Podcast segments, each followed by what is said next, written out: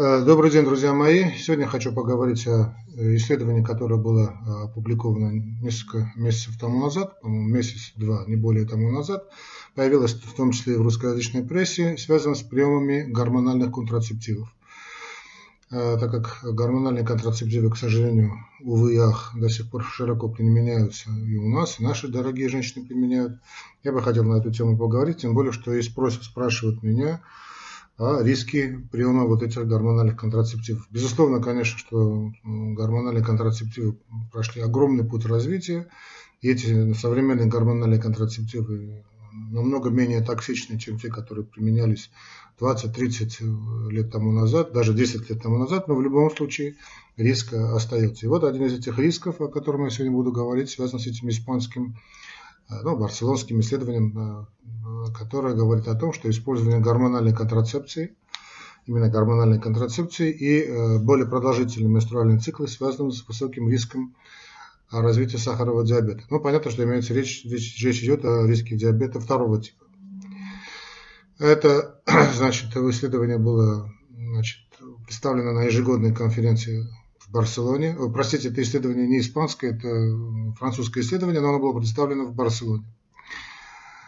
А, значит, э, кроме всего прочего, значит, я бы хотел просто ознакомить как с методологией и потом дать свою значит, точку зрения, о чем вкратце скажу, о чем идет речь. Значит, это французский город Бобинья, э, центр воспитания, значит, большой больничный центр э, имени Авиценны, и, и значит, проводилось исследование связи между различными гормональными факторами и риском развития диабета второго типа. Ну, понятно, чем э, руководствовались исследователи, что гормональные контрацептивы они вмешиваются значит, в гормональную структуру женщины, значит, э, как бы сводят, сбивают с очень тонкой регуляции, особенно женского организма, и э, логично думать о том, что развятся те или иные заболевания.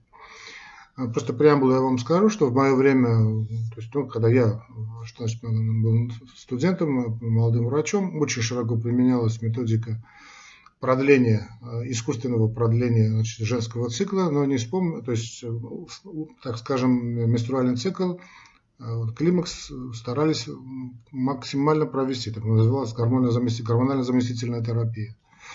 Она и сейчас, к сожалению, применяется, э, но применяли, вот, э, это хорошо, что женщина долго остается женщиной, вы знаете мой подход, что женщина вообще всегда остается женщиной, тем более при климаксе, вторая молодость. Но пошли по порочному пути и продлили э, такое существование женщины, как женщины, да, менструирующей женщины, не с помощью нормального поведения, то есть это нормальная интимная жизнь, нормальные физические нагрузки и так далее, и так далее, а с помощью препаратов. И вот э, думали, что тем самым продлят как не только молодость, но и, соответственно, вот эти все заболевания возраста, которые очень характерны для мужчин. Да? Вот мужики дохнут как мухи от инфаркта, инсульта, а женщины вот таким образом как бы, ну, они защищены, они как бы они защищены э, свыше, да, своим гормональным статусом и не болеют этими заболеваниями до менопаузы. А вот после менопаузы значит, э, количество заболевавших женщин начинается, ну, не, не, скажу, что сравнивается, но стремится к тому, чтобы приравняться к количеству инфарктов и инсультов мужчин. Но если вы зайдете в блок интенсивной терапии, вы явно увидите на, скажем, на 5-6 мужчин э, одну женщину, а может быть даже на 10 мужчин одну женщину. Ну, в общем, как известно, э, путь в одно место вымощен благими намерениями, и мы имели, э, хотя и хороший результат в плане того, что вот это длился больше, ну, удлинялся вот этот период менопаузы, со всеми ее прелестями, конечно, но получили большой взрыв других заболеваний, в том числе, кстати, и сердечно-сосудистых.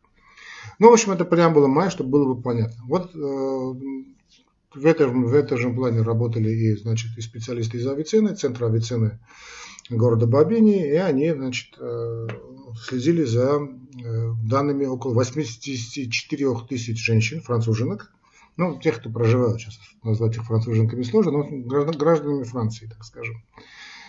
И принимали во внимание факторы, как индекс массы тела, понятно, да, связанное с э, ожирением, избыточным весом тела, объемом, отечным синдромом. Это э, курение, то есть все то, что может вызвать сахарный диабет, курение как основополагающий фактор риска, Ну, возраст, понятно, физическая активность, социально-экономический статус, уровень образования. Мы знаем, что уровень образования напрямую связан с э, развитием тех или иных заболеваний. Э, семейный анамнез диабета, потому что мы знаем, что семейный анамнез диабета, как и гипертонической болезни, тоже да, артериальное давление, э, генетически детерминированные заболевания. Вот все это бралось в, как метод для диагностики. То есть те факторы, которые влияют на диагностическую корреляцию, на статистическую корреляцию, простите. И вот что было интересно, что вот согласно этому исследованию, да, к сожалению, не бралась в активность и интимный, интимный фактор, вот высоко активны были в сексуальном плане эти женщины, увы. Вот это надо было обязательно учитывать. Это единственный минус этого исследования. Но, в общем, как бы то ни было, основные факторы риска учитывались. И э, интересно, что большее число вот этих менструальных циклов в течение жизни, скажем, более 470, так писали авторы, по сравнению, значит, более 470 циклов в течение всей жизни женщины. По сравнению со средним 390 было связано с уменьшением э, риска развития сахарного диабета аж на четверть, то есть на 25%. Это очень большая цифра. А, и большая продолжительность вообще такого существования женщины, да, то есть воздействие вот этих женских гормонов. 38 а, лет между половым созреванием и менопаузой по сравнению с 31 годом была связана со снижением риска развития диабета на 34%. То есть, э, опять же, подходит к тому моменту, о котором, помните, сколько раз мы говорили в уголке доктора, что чем дольше женщина живет как женщина, как в интимной сфере, так и в активной жизни своей, тем меньше у нее риск развития значит, э, различных заболеваний, связанных э, с возрастом, так скажем. А вот э, тот момент, который нас интересует, почему мы начали эту передачу, то есть вот сегодняшнюю передачу, что использование противозачаточных таблеток, причем смотрите, какие приводятся данные, хотя бы одна, один раз в течение жизни, то есть одна таблетка, да, ну, один сбой, так скажем, искусственно вызванный лекарственными методами, был связан с резким повышением риска развития диабета аж на 33%.